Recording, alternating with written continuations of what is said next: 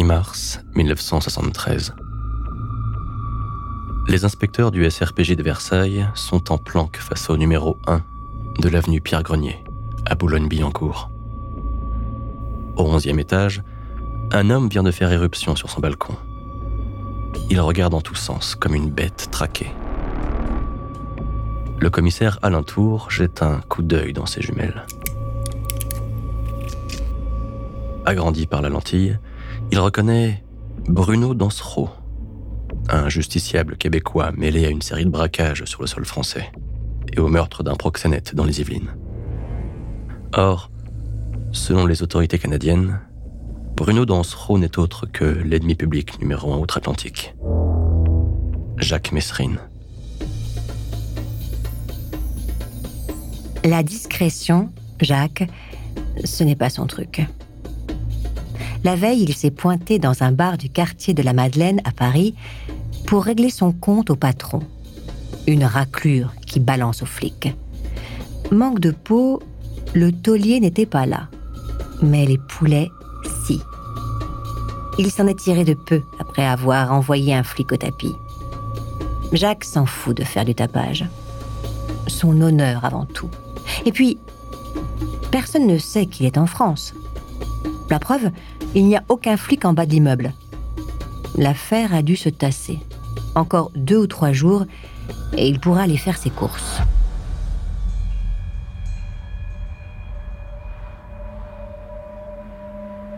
Jeudi 8 mars 1973. Le commissaire Tour attend le moment opportun pour serrer Mesrine les Canadiens lui ont dressé le portrait d'un homme prêt à tout. Un tueur de flics qui a laissé deux gardes-chasse sur le carreau. Tour ne veut mettre en danger ni les voisins, ni ses inspecteurs. Un nouvel après-midi de planque débute. Le temps s'étire, comme toujours en planque. Un appel à la radio vient briser l'ennui. Mesrine sort de l'immeuble.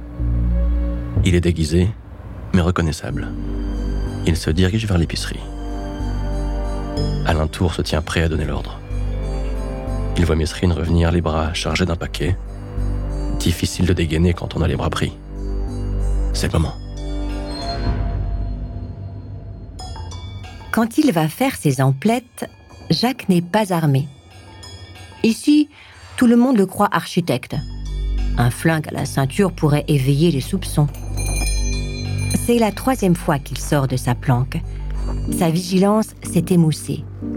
Mais pour le moment, tout va bien. Et dans quelques mètres, il sera chez lui, juste après l'abribus. Bouge pas, t'es mort C'est l'inspecteur Dormier qui a gueulé. Ils sont six avec le commissaire Tour à braquer leur canon sur Mesrine. Le truand perd son paquet, mais pas la face. Bien joué. Vous m'avez eu. C'est du beau boulot. Le commissaire Tour ne peut pas dire le contraire.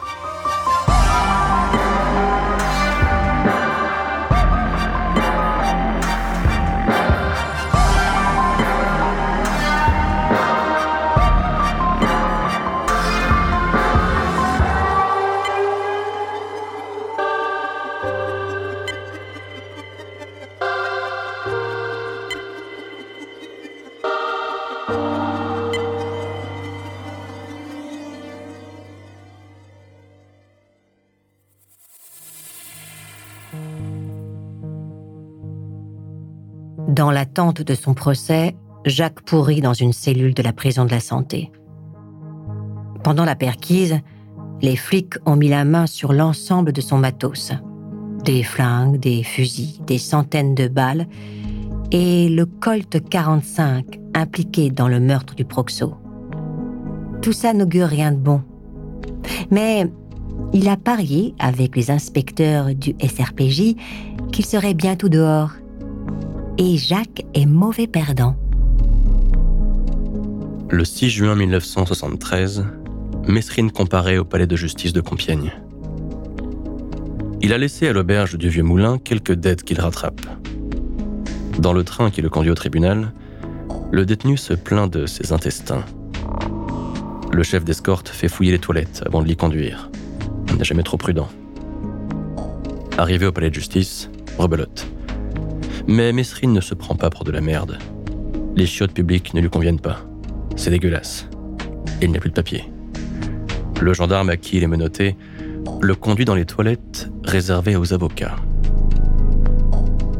Jacques se hisse sur la pointe des pieds pour atteindre le Luger 9 mm. Michel Ardouin, son compère de braquage, l'a caché derrière la chasse d'eau. Mais elles sont hautes, à l'ancienne, et Jacques est menotté. Ses doigts rencontrent enfin le métal froid du semi-automatique. Il le glisse dans son blouson et tire la chasse d'eau.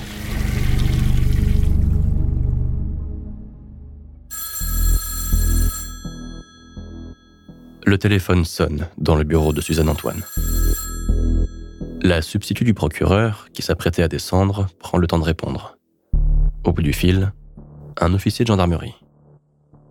Il sait que Mesrine comparaît aujourd'hui. Il met en garde la magistrate. Mieux vaudrait qu'il soit enchaîné pendant l'audience. Seulement, le code de procédure pénale l'interdit.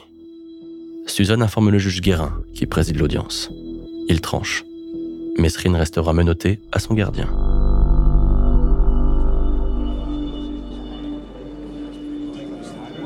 « 14 heures. L'audience démarre. Jacques est nerveux. Il n'a pas le droit à l'erreur. Le juge Guérin commence son réquisitoire. Monsieur Mérine, vous comparaissez pour... Jacques prend ça pour un signal. Il saisit la crosse du Luger et braque le canon sur le président. Tout le monde à terre ou je tue le juge. Médusé, l'assistance obéit. Jacques se précipite vers Guérin et lui cale la bouche du Luger sur la nuque. Le gendarme qui le tient en laisse le libère. Suzanne Antoine veut s'interposer. Elle reste debout pour tenir tête à Mesrine. Il paraît qu'il ne s'en prend pas aux femmes. La détonation du Luger ébranle ses certitudes en même temps que ses tympans. La balle est passée juste au-dessus de sa tête. Elle s'aplatit aussitôt face contre terre. Et voit Mesrine quitter la salle d'audience. Le juge Guérin en bouclier. Les gendarmes ont investi la cour du palais. Jacques tient fermement le juge contre lui. Il le sent déglutir de panique. Il sait que les poulets l'abattront à la minute où il lâchera le magistrat. Il lui reste une trentaine de mètres à faire.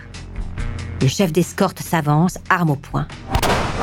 La réplique est immédiate et manque d'atteindre l'officier à la tête. Le porche de l'entrée, enfin. Jacques jette le juge de côté et se met à courir. Les gendarmes font aussitôt parler leur calibre. Les balles partent à la poursuite du fuyard.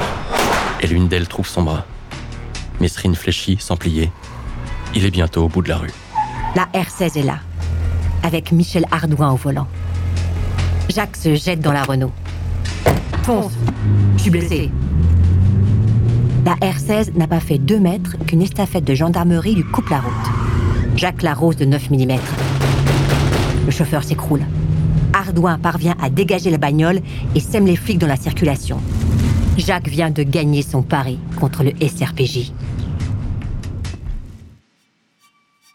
Avant de continuer cet épisode, nous voulions vous remercier pour votre écoute. Si vous voulez continuer de nous soutenir, abonnez-vous à la chaîne Bababam Plus sur Apple Podcast. Cela vous permettra une écoute en avant-première et sans interruption. Ou bien écoutez ce message de notre partenaire, sans qui ce podcast ne pourrait exister. Ne partez pas. On se retrouve tout de suite.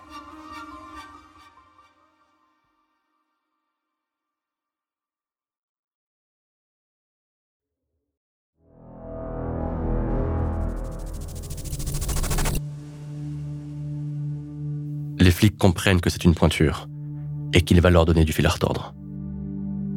Pour ne rien arranger, les tuyaux habituels ne donnent rien. Mesrine est un solitaire. Personne ne semble savoir où il crèche. Pourtant, Jacques ne fait pas franchement dans l'anonymat. Son côté m'as-tu vu est à la mesure de son goût pour la provoque. De mars à septembre 1973, il enchaîne les braquages à visage découvert, pas moins de 80. Et parfois trois à la suite. Les banques sont choisies à l'instinct, quand il passe devant avec ses complices.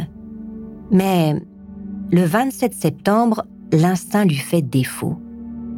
Le double braquage se solde par une fusillade et l'arrestation de l'un de ses complices. Pierre Verraden n'est pas un pro. Juste un chef de chantier qui voulait rembourser son crédit avec l'argent d'un braquage, histoire d'éviter les heures sup. Les inspecteurs divisionnaires, Poteau et Tréel, le cuisinent toute la nuit. L'interrogatoire musclé porte ses fruits. Au petit matin du 28 septembre 1973, il loge Messrine, rue Vergniaud, dans le 13e arrondissement. Le truand occupe un appartement au deuxième étage et se fait appeler Monsieur Lefebvre. Au cours de la journée, l'anti-gang arrive sur les lieux. L'immeuble est bouclé. Des tireurs d'élite se postent derrière les buissons du jardin et dans l'appartement voisin. Il est 19h30. Jacques dépose le diamant de la platine sur un 33 tours de James Brown. La voix rauque du roi du funk jaillit des enceintes. Il débouche une bouteille de champagne et retourne au pieu avec Francine, sa compagne. On frappe à la porte. Jacques empoigne son Colt 45 derrière son dos et va ouvrir. Sur le seuil, la concierge. Elle le prévient qu'il y aura des travaux demain matin dans l'appartement. Jacques la salue et referme la porte. Depuis un peu plus d'un an et demi, Robert Broussard dirige la brigade de recherche et d'intervention, la BRI, ou l'anti-gang pour les intimes.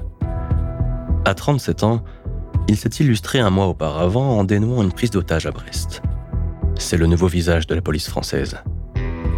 À 37 ans, il a également le même âge que Mesrine, le nouveau visage du grand banditisme à la française. Il est 20 heures. Grâce à la concierge, Broussard sait que Mesrine est chez lui. Il monte au deuxième étage et frappe à la porte de Monsieur Lefebvre. Police Rendez-vous, vous êtes cerné. Mérine bondit sur son Colt 45 et saisit une mitraillette. Il fait silence. Deuxième sommation. Troisième sommation. Francine panique. Jacques fait le tour des fenêtres. Des flics partout. Il cherche une idée. Et gueule en allemand, espérant que les poulets ne savent pas qui ils viennent chercher. Arrête tes conneries, t'en fais trop. Broussard n'est pas dupe. À Brest, il a tenu la négociation pendant 36 heures. Il est rodé. Mesrine menace de tout faire sauter, d'allumer les locataires de l'immeuble en face. Broussard sait que ce n'est pas son style. Je sais qui tu es. Tu es Jacques Mesrine. De l'autre côté de la porte, Mesrine s'énerve. Et toi, t'es qui pour me parler comme ça? Jacques récupère la carte de pêche que le commissaire Broussard glisse sous la porte. C'est bien lui, le mec de l'anti-gang, le type au collier de barbe. Il a suivi ses exploits dans la presse. Qu'un flic de son envergure vienne l'arrêter, ça prouve qu'il n'est pas n'importe qui. Cette fois, je crois bien que je suis fait. Broussard confirme. Jacques abdique. Il demande 20 minutes de répit. Le commissaire lui accorde. Il prend une casserole et fout le feu au plan de ses futurs coups. Quand on part en voyage, il faut faire le ménage derrière soi.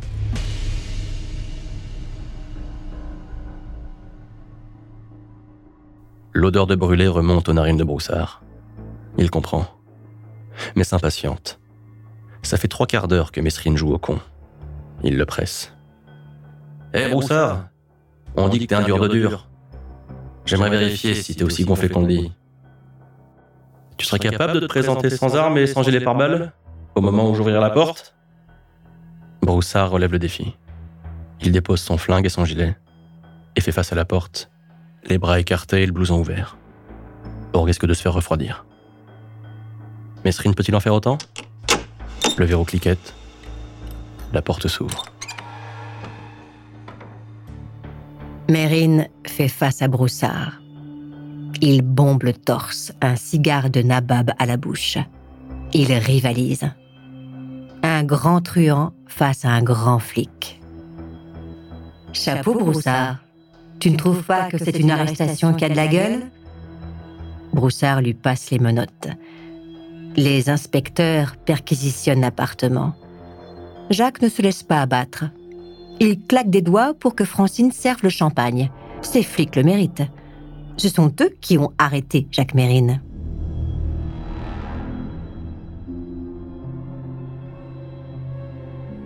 Le 29 septembre 1973, Mesrine retourne à la santé, derrière les murs de l'insalubre prison du 13e arrondissement.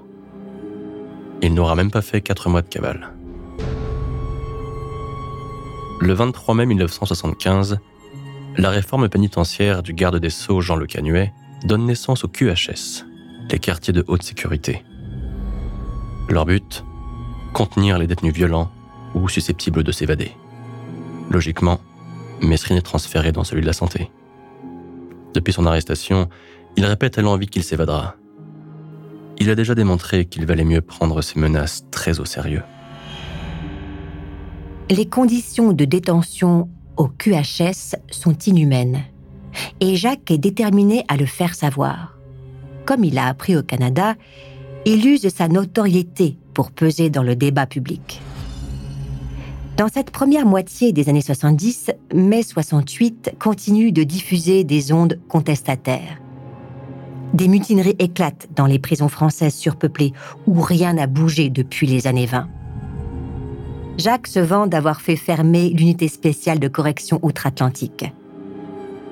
Il sait qu'il peut en faire autant ici. Les médias se font les relais de son combat. Les milieux maoïstes y voient un allié inespéré même à l'ombre, Jacques parvient à prendre la lumière.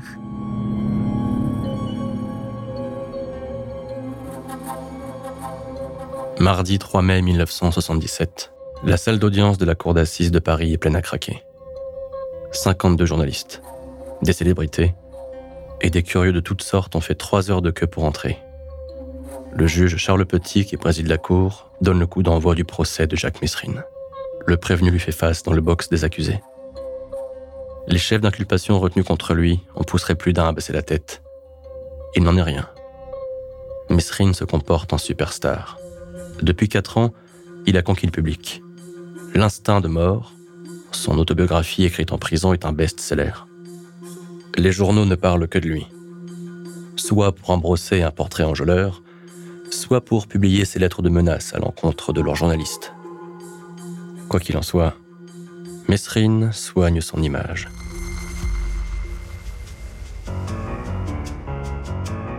« 19 mai 1977. Il écope de 20 ans de réclusion criminelle. Pendant les 16 jours d'un procès rocambolesque, il a vu sa carrière défiler devant lui. Il ne s'est pas démonté. Ni face à ce dont on l'accusait, ni face à ceux qui l'accusaient. Quand le commissaire Broussard s'est présenté à la barre, il l'a mis en garde. Leur prochain duel se fera dans la rue.